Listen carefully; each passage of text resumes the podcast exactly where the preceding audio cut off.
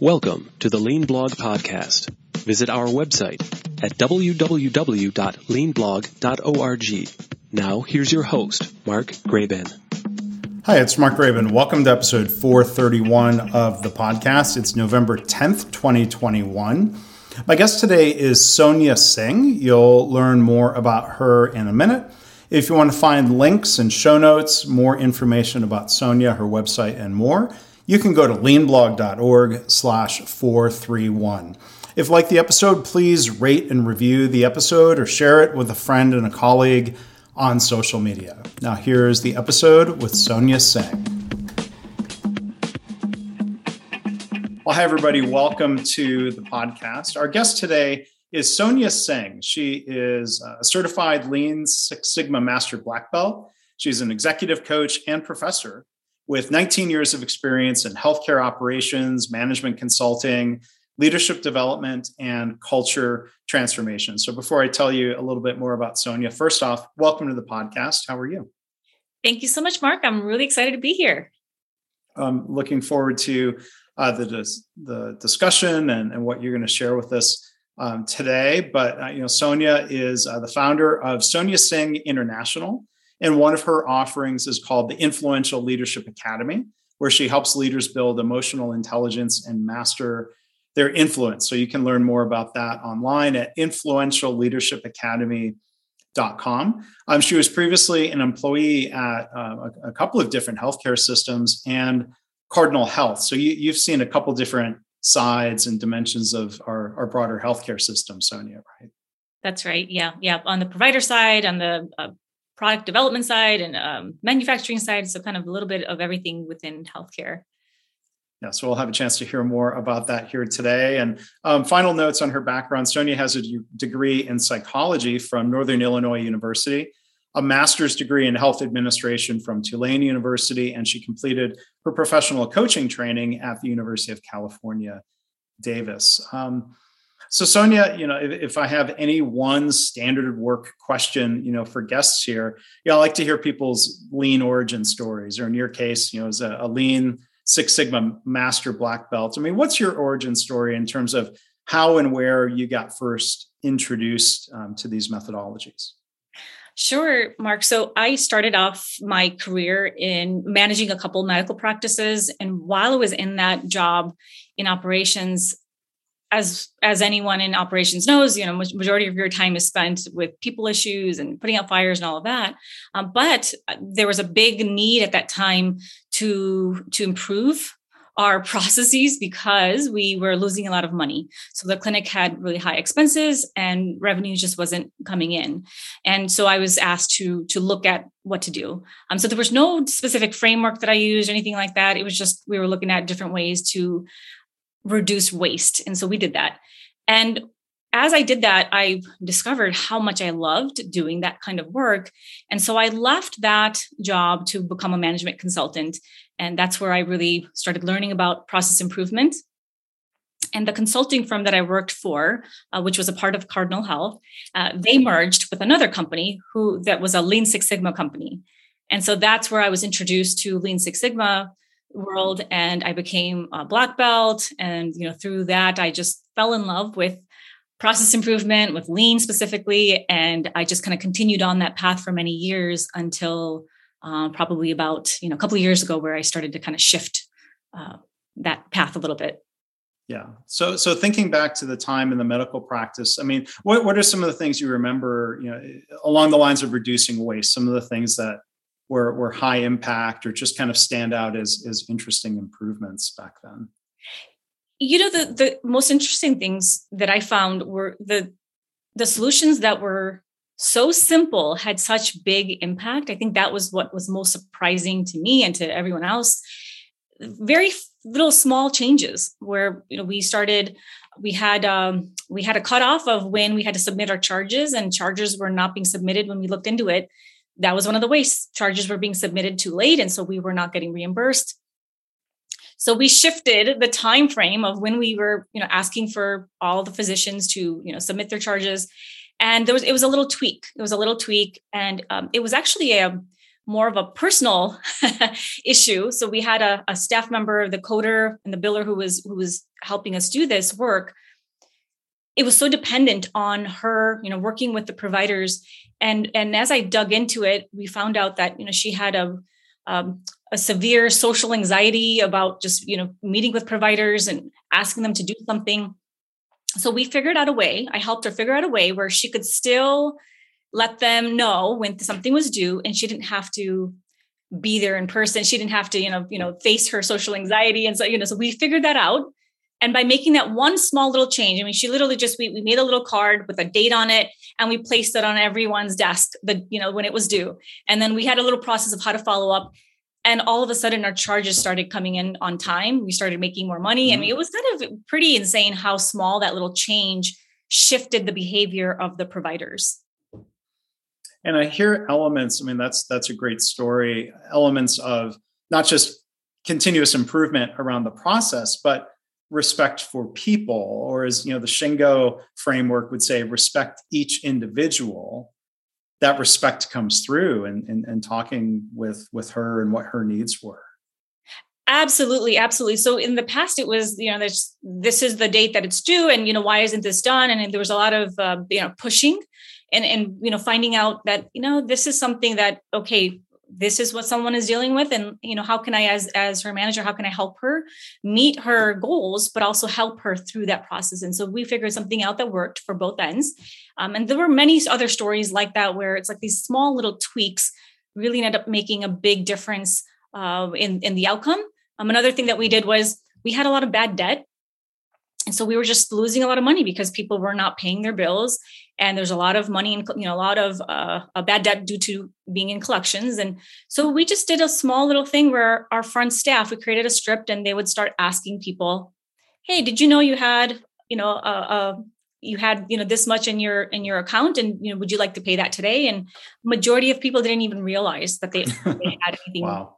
that they owed anything or they didn't even realize there was anything in collections and so they appreciated the fact that people so this small little change of like changing their script all of a sudden it just completely changed how the the business ran.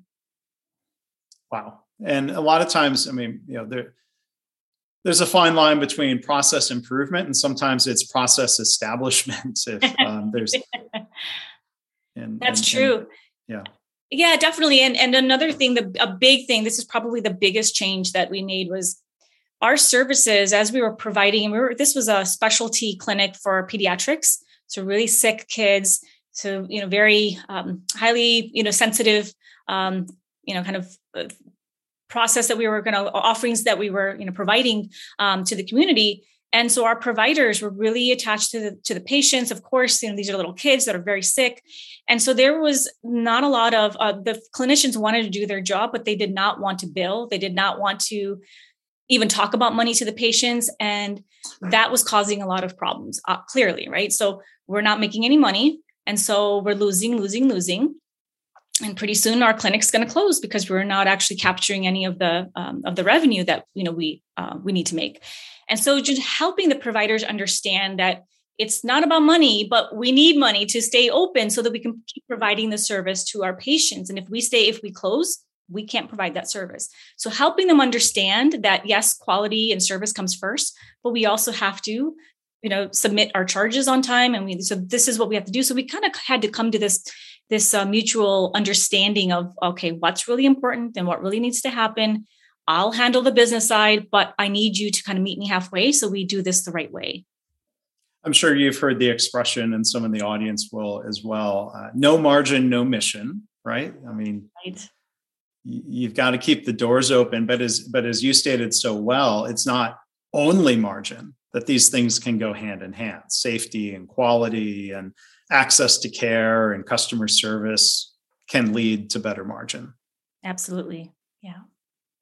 So thinking back to you know some of the other steps, you know, it is fair to say you worked as an internal consultant to a couple of broader health systems. What, uh, tell us about those roles? Sure. So, well, initially I was an external consultant. So mm-hmm. I worked right. for this consulting firm, and I had clients. We had external clients all over the place and so I worked for hospitals, clinics, just you know all over the place. And then when this company merged with uh, with another one that was a Lean Six Sigma company. That's when I really became an internal consultant. I became a black belt, and then started consulting for our company. Um, so so that shift happened um, after a couple of years. Mm-hmm. But then you did have roles internal to health systems, right? Yes, yes, I did. And so I I, I was working for a pharmaceutical division, so looking at like pharmacy services.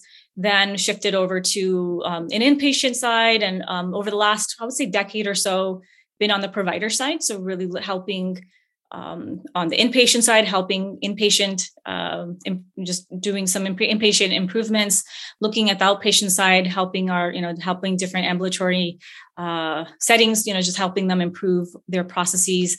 Um, so yeah, so I would say over the last decade or so, I've been doing more um, of that kind of work. Mm-hmm.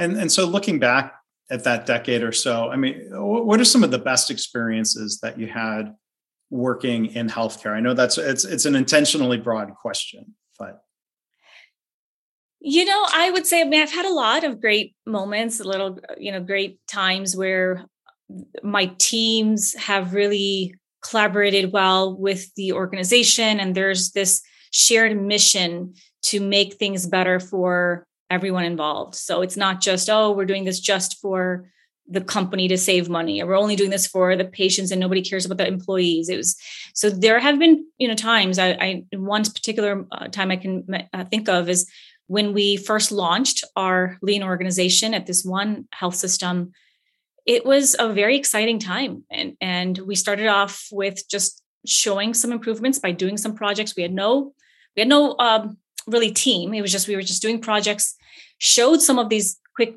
quick hits, these quick improvements, saw what we can do when we start kind of pulling people together um, and you know make these rapid improvements. And all of a sudden, the organ- the leaders in the organization were like, "Wow, this is something. This is great. We need more of this." And then we formed this this uh, formal kind of organization within this health system. That was very exciting um, because that was that was a, um, a time where it, it was everyone in the organization felt it felt like everyone was so aligned with the mission and they understood what we were trying to do and we were really partnering up with the operational leaders. You know there was this okay you know we're we're coming in and you are the the the expert in what you do. We're just coming in with the methodology. We're going to teach you. We're going to work with you and alongside you and we're going to teach you how to do this. Uh, that was really fantastic and, and i just do i just remember the even the first year that we launched that that lean organization, um, we had a, four to one return on investment just that first year, uh, which was fantastic. And it's you know it, it, it was a really exciting time, and um, I can't say that that always has happened, but that is one particular time I remember that was uh, really exciting.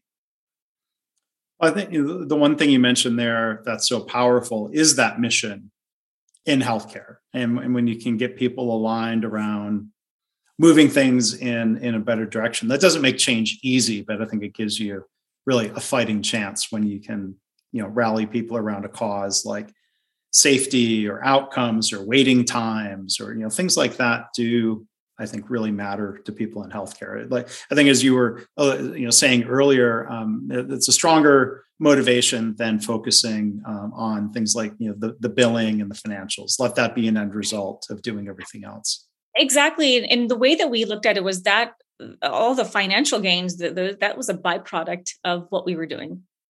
We didn't aim to try to save, you know, any particular amount of money. We weren't trying to do that. We were just trying to make improvements.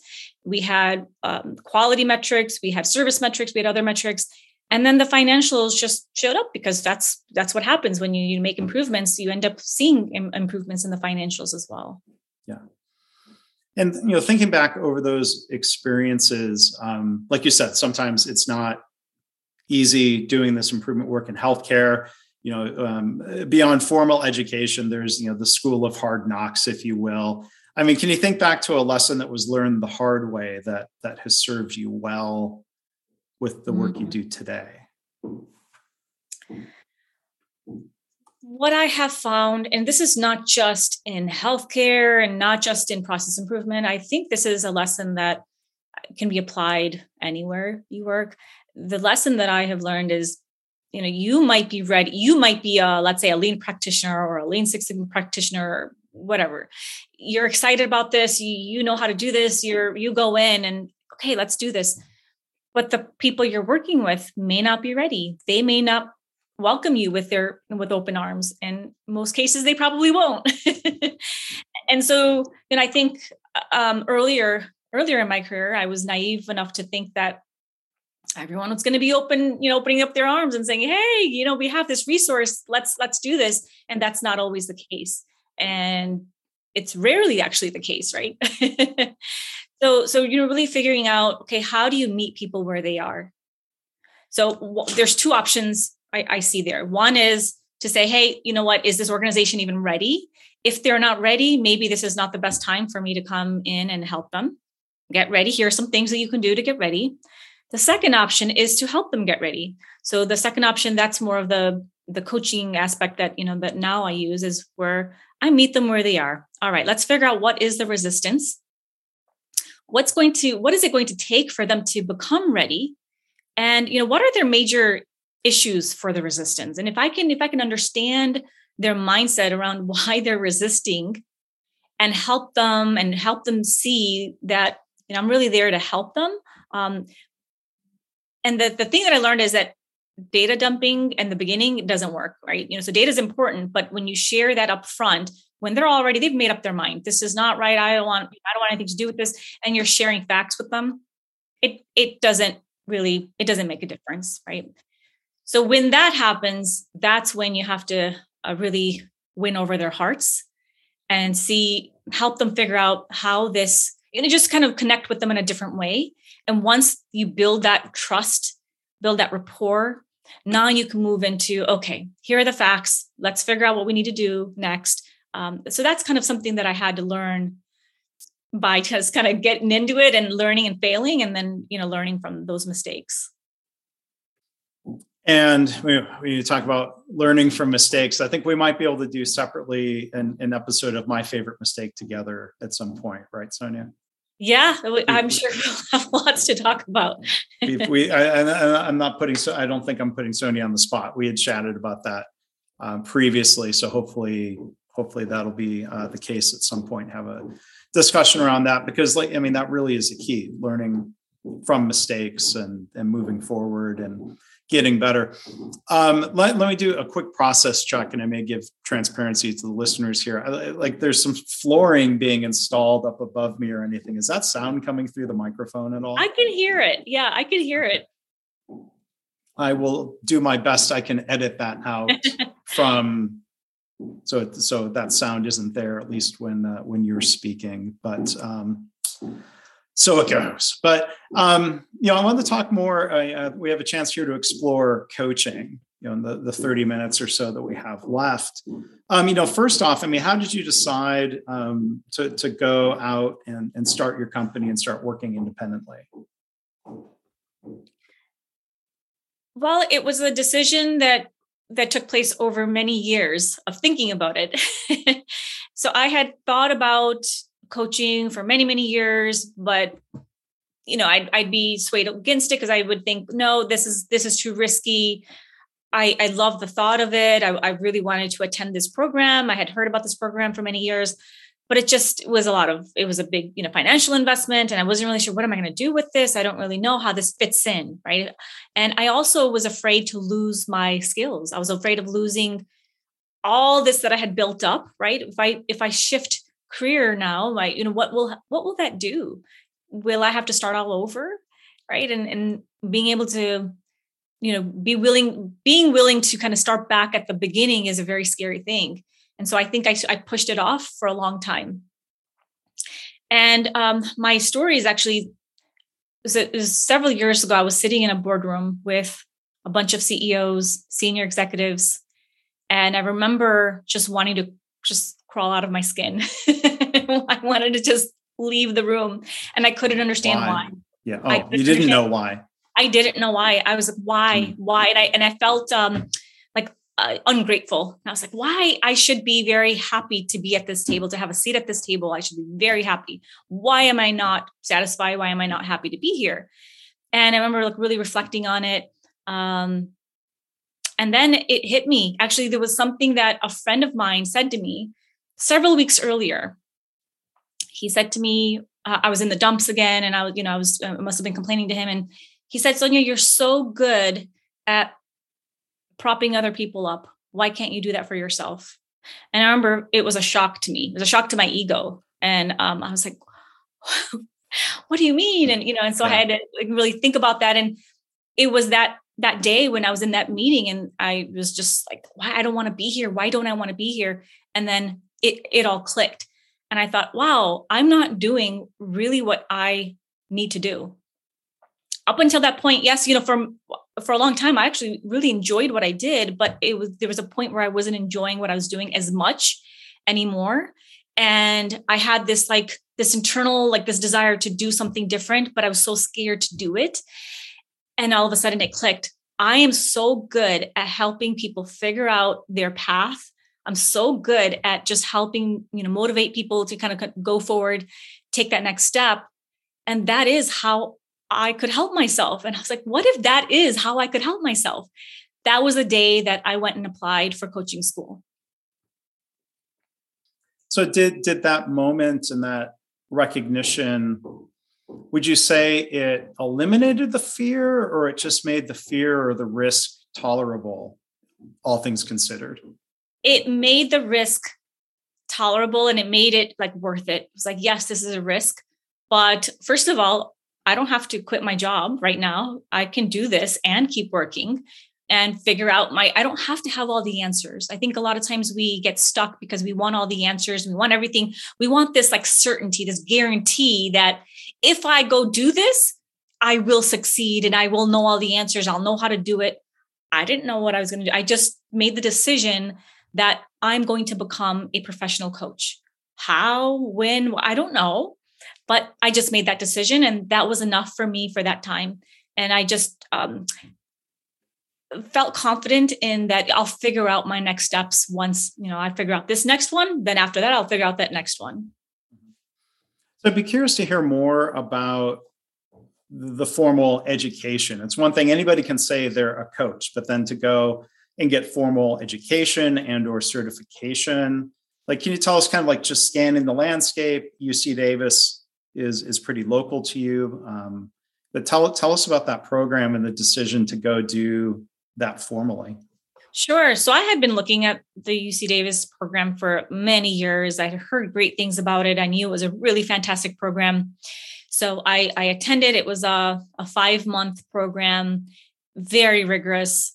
We had 150 hours, uh, contact hours and I had to go through. There's testing. There's um, there's you actually have to uh, coach in front of you know people, and you have to you know you're recorded, and you have to go through all these different series of tests uh, to to to get your certification. Um, so I did that formally, uh, but I also was practicing all along. So I didn't wait until I think that was one thing that I'm really glad I didn't do. I didn't wait until I was had a certification because you you you need to start you know testing the, these things out all along. And um, coaching is something that yes once i went through the program i realized wow i was doing a lot of things i thought was coaching but I, it wasn't. But at the end of the day did i you know hurt anyone? No. So i'm glad i still tested and i still you know co- tried to coach people help people. Um, but going through the formal program i really learned the difference between coaching mentoring consulting counseling you know therapy. There's like there's these overlaps but they are different. And just ha- having that understanding of what they all are helped me to then be a better to be of better service to others. Um, i'd be curious to hear an example you know you you reflected on you know things i thought was coaching but wasn't like what, what's one example of, of a behavior or a practice that you might try to help coach others through if you saw them like if you're coaching a coach or somebody yeah. trying to be like a coach in a workplace one is sharing your personal experience. That is falls under mentoring. So, you know, a mentor, someone who's been there, done that, and, and you're looking to them for advice. That's different. That's not coaching. So, as a coach, you really don't need to share your personal experience. You, you need to be focused on the other person. You really need to be focused on the person who's being coached and help them figure out their insights.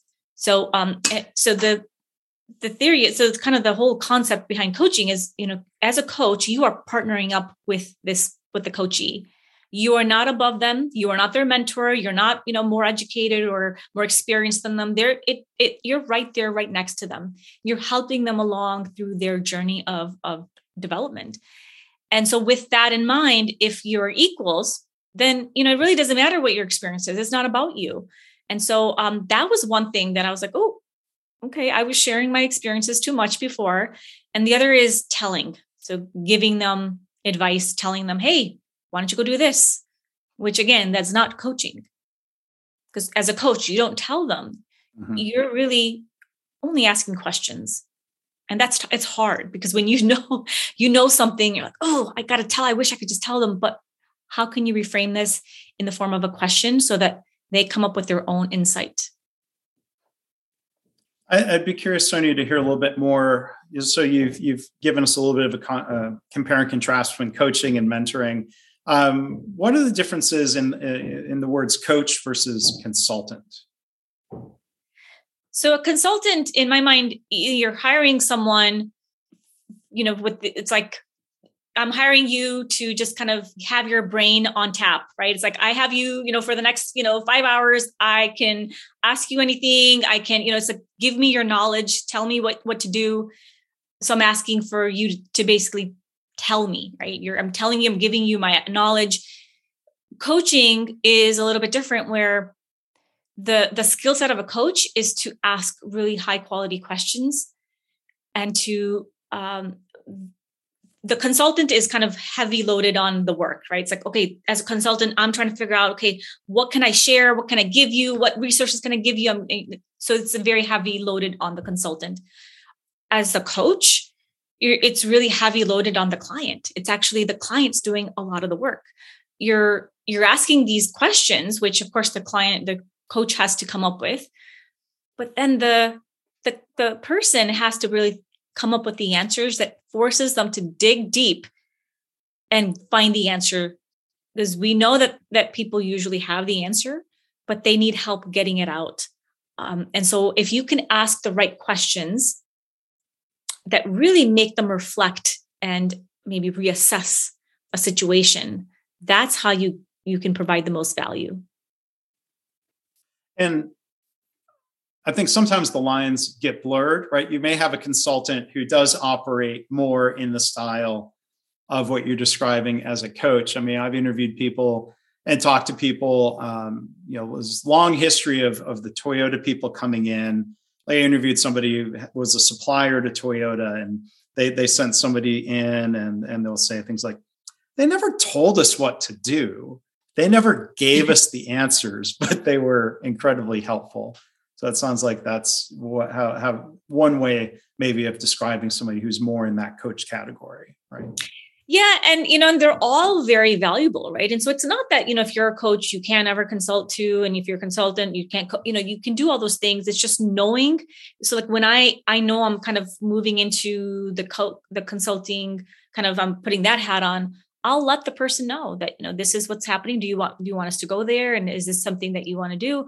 Um, but I'm very careful about you know making sure that I know and they, that the client knows where we're headed. I mean, there, there's a level of um, more of the counseling side that I've um, studied and learned, where sometimes the the client will specifically ask for input, experiences, advice. And I, would be curious to hear your thoughts on this. Like, I think one thing that you know you have to be careful with it, but I think something that helps avoid the advice trap is when you share it in terms of like, well, here's something that one organization did. What are your thoughts about that? Right? You're not taking ownership mm-hmm. of the mm-hmm. decision, even if they're trying to give it to you, don't take it. And couch that sharing in terms of like, I'm not telling you what to do. I'm sharing something, and now I want you to please think about it. Yes. I love that mark. I, I, really appreciate that because you're you're sharing something for them to reflect on right? So you're providing the you know the baseline this is this is what you need to reflect on but you're still giving them the space to think about whether that will work for them and for them to make the decision on whether they want to do that um, I we know, like I mean, I'm sure you've you've experienced this where you share a great idea and they still don't do it, right? Because it's not their idea. right. So it's like, how do yeah. you how can they come up with the idea themselves? And you might help them get to that point, but they got to come to it themselves. Otherwise, it's not going to stick. Yeah, there's the dynamic of it's not their idea, or you know, fair. It, it could be their circumstances are different enough where the experience or the idea that's shared might not apply, but it might spark them to come up with something that's different and better and a better fit, and it's theirs. Now that's all good. Yeah. Absolutely. Absolutely. Yeah. Um, so Sonia, I'd, I'd, be curious to hear some of your thoughts, you know, as, as you've, you know, you've been a quote unquote lean coach and now you're working as a leadership coach. Can you tell us what, what that shift has been like and what you, what, what you would want to tell others about the differences there? Well, um, there, sometimes there is a little bit of overlap, but you know, when as a lean coach, which I still do, uh, but as a lean coach, I'm usually coaching to the methodology and really using that as our framework. Okay, let's you know, let's you know, you thinking about the A3. Let's go through. You know, are we, you know, are you actually, you know? So I, I take that as the framework for the coaching. When I'm coaching someone as a just provide helping them with their leadership development I'm coaching the person. So I'm coaching them on their mindset, coaching them on, okay, what what are some of the what are the root causes of their resistance maybe or what are the things that are really um, the real issue right? So often we we just see the symptom the same thing in, in process improvement but we see the symptoms and we try to put a slap a little band-aid on it right? It's like okay let's just do this thing put the solution in place but the problem doesn't go away because we never really did the hard work of digging into the root causes. And so with as a lean coach we're digging into the root causes of the process but as a, a leadership coach we're really digging into the root causes of why this person is struggling. Okay so so that's what we're doing. And so i use a little bit of the kind of i i do use some of some some of the same thinking where it's okay all right, we're we're talking real high. We're we're talking up here. We're talking about symptoms right now, and now we got to do the hard work to get into the root causes, and that's the part that's the hard work for the client, and that usually isn't done the first session. You know, usually it's like the second or third where we start getting into it, and then they that's when they start thinking about, wow, okay, you know what, maybe maybe this is not an issue of strategies where I had this client most recently. He's like, give me the strategies, you know, just tell me the strategy I need to do to make this happen. And I said, you know, I can share the strategies. I can share some ideas of what might have worked for other people. Um, and I didn't say it this way, but I'm like, that's not, I knew that that wasn't his problem. I knew the problem was his mindset. It was the way that he was approaching it. But how do you get into that? Right. So you, so you have to kind of slowly, you know, meet people where they are and start asking them questions to make them really think about and re reflect on, Hey, is this more of a, is this more of maybe the way that I'm approaching it? What perspective, what lens am I looking through? What if I looked at this, reframe this this opportunity in a different way? Maybe I can see some different um, solutions. And it's very rarely a problem of strategy. It's usually more of a mindset. What your attitude is, what, you know, what it, what's really bothering you about this? Because what you think it is is probably not that. Yeah, so in, in a minute, I've jotted down. I want to come back to this question of like finding the root causes of behaviors or reactions. But when you talk about somebody saying, you know, tell me the strategies. Like there are times when I've had clients get frustrated, and they'll say, "Look, you've you've done." Like I think back, this is going back a while now, when I was doing work um, um, with a number of hospital laboratories, and and then once they know you've helped with lean in different laboratories, which can include improving flow, like literally rearranging the laboratory to help support flow and i'm trying to guide them through it. Like i'm teaching principles and some lessons and helping them figure out their own layout which might be similar to what other people figured out but i'm not trying to force that or manipulate them to an answer. But they'll, they'll, they'll get frustrated and say you know what? This is taking too much time. Just tell us where we should put the machines. And you're right that that that that's not the best approach. But you make me think of the old joke of, you know, the consultant um, takes the client's watch and tells them what time it is. I could think I could see like an extension of that joke about a coach would be, you know, somebody asks the coach what time it is, and the coach asks, well, wh- what do you think about time? How would you determine what time it is? Have you considered other times that might be possibilities? That might not be yeah. helpful either. But yeah. there's the difference between like someone asking a question where there's a factual answer versus asking about strategy and and bigger questions, right? Well, it's easier to to just say, "Oh, it's it's just give me the strategies, just you know, tell me what books to read." Just you know that that's the easy way, but it's it's actually um, not as effective, right? We we know that we know that's that's yes, so of course, all of that is important, but if you you are not ready if you're not open to even changing you're not open to that then it doesn't matter what strategies you have it's never going to work because you're not open to to changing. You're not open to um, growing or changing or maybe even kind of um, reshifting how you do things you're not open to that. So you know getting to that that's the that is the hard part um, and then you know i even back to you know when i am doing lean coaching and you know lean consulting I will ask questions around, okay, well, how will these strategies be different than what you've done before? Have you tried what have you tried before? And so we talk about other strategies that they've tried. Okay, so was that a, you know, and you know, we get into a, where are those bad strategies? Are that like what were well, no, there were good strategies. And okay, well, and so you start going down this path of them realizing that it wasn't the strategies, it was something else. Um, and so that's one way that you can kind of help them see that yes, I am here to share strategies with you, but that's kind of like step three or four maybe. Right now we're on step one and we have to figure out what that resistance is. Let's get past that then get to okay what do we need to do next?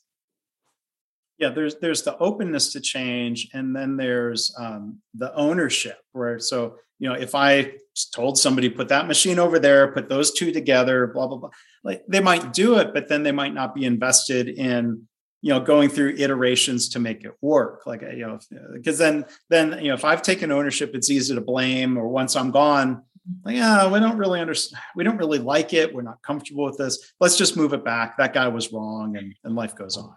Right right. But back to you know getting to root causes of behaviors or reactions. You know you mentioned um, resistance to change? I mean, what how, how do you go about? I mean, do do kind of the the classic lean approaches for root cause analysis come into play, or do you, do you tap into different things from your education in psychology or coaching? So I I still I always use the A3 framework for like any type of any type of like problem I, that's how I, my brain works. So i that is how I, I approach it. But then i also use other tools other frameworks to help identify well what might be their resistance. And so there are six human needs that we all we all have no matter who you know this is after our basic needs are met like food shelter all of that. We have six human needs. And so what i have found is when so we know our top two. So we prioritize these differently. Each person is going to prioritize these needs differently. My two may not match your two, but our top two will drive all of our decisions. So if you have a high need for certainty, right? Maybe there's there's like you just need things to always remain the same. And then someone's trying to make changes and it's a the best thing possible for you, right? But you don't care. You don't want anything to change. My son, my seven year old son, he hates change. It's so hard for him. I mean, I, I will give him like the best thing, like it's like a new toy or something bright, like something awesome. And he's like, no, I want my old broken whatever, you know, because he does not like change. And so, you know, taking that into account, if you can recognize that people have different needs and they're not all the same, and how can you meet everyone's needs? How can you meet each person's needs, like on your team, for example? If you can figure that out, that will make a big difference in kind of passing kind of getting through that resistance and, and influencing their behavior. So if, so if you know if someone's certainty is their top need then you have to give them time to process the change. So you, you don't want to just like hey i have this great idea mark i'm going to change this up tomorrow and you're going to totally you know completely throw them off. But you might say hey i have an idea. It's not something that we have to implement right away but it's just i'm just thinking about it. I want you to like i want to share it with you here it is. Or when is a good time first of all? And you know here's here's what it is. Let me know what you think and we don't have to do anything about it right now. Give them time to think about it. And so that's one approach that you can use uh, for someone that has that as a need. And then it, it's a challenge within a team. Different people are going to have different prioritize needs differently. And so navigating that as a manager or as a coach or as a consultant, it's hard to find something that satisfies everybody's needs the best you can. How, how do you how do you navigate that? Yeah, yeah, that that is definitely a challenge, and it, it's an art, right? So you have to kind of look at that and say, okay, how can you address all of these needs, right? So, so the next one is the need for variety. So there are people who want variety because they get bored. They get bored really easily, so they need an element of excitement, adventure. Like, You know, they need some of that in there. Someone else's top need might be significance they need to be acknowledged and they need to like you need to acknowledge the team in public or whatever they they need that. Someone else's might be community. They they they, they have this strong need for connection. And so this is like the person who's like they want to talk about their families they want team building they want all of that. Okay they don't want to even move forward and talk about goals and all that until the team has bonded. Okay so that's that's an element we want to build in. Someone else's might be contribution they want to know how are they making an impact in the company? How what's my value? And then someone else's might be growth. So for example mine is my top need is growth. I want to know how is this making me grow as an individual? How is this making our company grow? What's the what's the growth that we're going to see through this change? And so if you can take all of those needs and introduce some elements of each one of those into your maybe your communication plan that is a start of how you can kind of help people address those needs. So you talked earlier about trying to shift away from telling to asking questions. And that can be a deeply ingrained habit for some leaders. Um, is there a root cause to that telling habit? And how do you help somebody shift away from that? Hmm. Great question. I think it, it's probably a couple of different things. In one, one probably the biggest one is that most people, not everyone, but most people in leadership roles, they've they've they've gotten there because they um, have you know some knowledge, they are experienced, they have you know some skill set, and um, they know something, right? So um, they have this credibility and they want to keep that up and they want to know they want to make sure that people see them as knowledgeable. It's like i have to know the answers so i have to tell. If i'm asking questions i'm going to look like i don't know the answer right? So i have to know the answers. So that's a misconception first of all of leadership. The strongest leaders are not the ones that have all the answers okay? Right. that's number one. Um, another thing is i think we're often rushed. We we have short on time. We don't have a lot of time. So it's like it's just faster if i just tell my employee what to do, then take the time to develop them and ask them questions. That's going to take time. I don't have time for that, right? I'm just going to tell you. But the thing, what happens is in the short term, yes, there are times when you have to tell, of course, like there's a, there's a fire. Like I need to just tell you where the fire extinguisher is. I'm not going to ask you questions about it. But you have to build in time. So I have a, a, someone I'm coaching right now. She's building this into her weekly one-on-ones with all of her staff there's a development aspect. So after all of the other things are talked about, then she has a piece where it's just development time. And that is time that she's going to ask questions and there's no rush. It's like, this is your time. I'm just going to ask questions to help you develop as a leader, as an individual. That takes time. And so there can be both, but you have to think about is this a coaching moment or is this something that needs to just get done? And so deciphering when's the right time is really important as a leader. So there's an what I hear you saying is that there's often an art to managing or leading or coaching. We don't always have like a real strict standardized work to go by. Sometimes we're having to figure things out in a situational way. Yeah, I think it's a little bit of both, right? So you can have a framework, have some standard work, some leader standard work. Okay, this is what I need to do. But then you do need to figure out what yes, it's it's it's an art and you have to figure out what's going to work for your staff for your team because the dynamics are going to be different depending on you know where you're working so it's not going to be a you know one size fits all but you can start with a framework you can start with something and then see okay how is this going to work for you and adjust it to your own style and adjust it to your own your teams in your organization's uh, style well, I also wanted to ask you here before we wrap up, Sonia. You know, I mentioned up front um, the Influential Leadership Academy. Tell tell us about that. You know, who is that?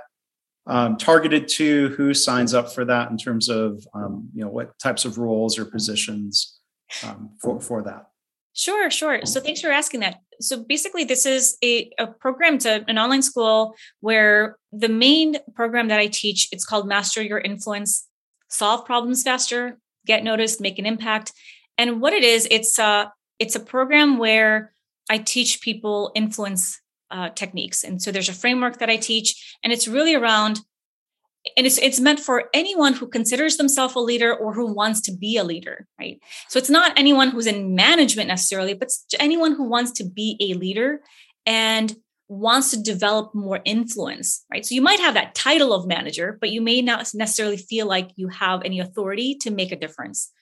Okay, so it's about really about influence. How much influence do you have? And so that's what I teach. And so there's a series of different, you know, uh, modules and workshops that I teach, really helping people figure out the psychology behind what drives people. What's behind the, the decisions that people make, the behaviors that we see? What's behind that? And what are some ways that you can show up with a greater presence? How can you show up in a way that people want to listen to you they want to hear what you have to say because that's all important part of solving problems right? The, the scientific piece is you know of course we need to have that. We need to have a method for how to solve problems. We need that's important. But that other element that other side is what i teach now which is about well how do you get into the psychology of, of, of you know how do how do you talk to people? How do you communicate with them in a way that makes them want to listen to you? And you you remind me of the old expression from Toyota folks, and I think it's often attributed to Gary Convis, who was an American from the big. I think he worked for at least two of the big three, and then he came in, into Toyota. And as as he was coach, you know, lead as if you have no authority, and that seems like the difference between authority and influence. The Toyota people seem to emphasize influence when yes. when at all possible, right? Yes, absolutely final i mean is there a final thought on like how how like if someone is in that authority habit that could involve telling and significance and in other needs. Um, i guess somebody has to want to give up some of that authority. Does that feel like a sense of loss? I think that that has been my biggest first of all biggest lesson you know as as a leader myself over you know 20 years being in different various leadership roles i learned that it's a strength when you can share your power um, the best manager that i ever had was a leader who shared her power she was not afraid to share her power and when you can when you share your power what you're telling the world is i am confident in myself i'm confident in my abilities that i don't have to hoard this power i can share it with my team because I am confident that we're all going to figure it out together. That is the the, the best way to kind of see if the, if it's a strong leader or not. Um, and if you're trying to hoard your power because you think you're going to lose your power by you know giving it away, you're you're wrong. You you really want to give it away. That's the best way to grow yourself as a leader is to develop other leaders. When you share your power and you make other people more powerful, that is the best way to make yourself powerful. Well, that's very well said, and that's inspiring. And I think that's a great note to end on. So, again, our guest has been uh, Sonia Singh. You can learn more about the Influential Leadership Academy at influentialleadershipacademy.com. Any other websites or social media that you would point people to, Sonia, if they want to contact you? You can find me on LinkedIn. You can find me on Instagram, and uh, yeah, and on my website. So yeah, thank you so much for having me, Mark. Really had a yeah, lot of sure fun. Thing. Well, good. Thank you. Thank you for being a guest. This has been great. Thanks for listening. This has been the Lean Blog Podcast. For lean news and commentary updated daily, visit www.leanblog.org. If you have any questions or comments about this podcast, email mark at leanpodcast at gmail.com.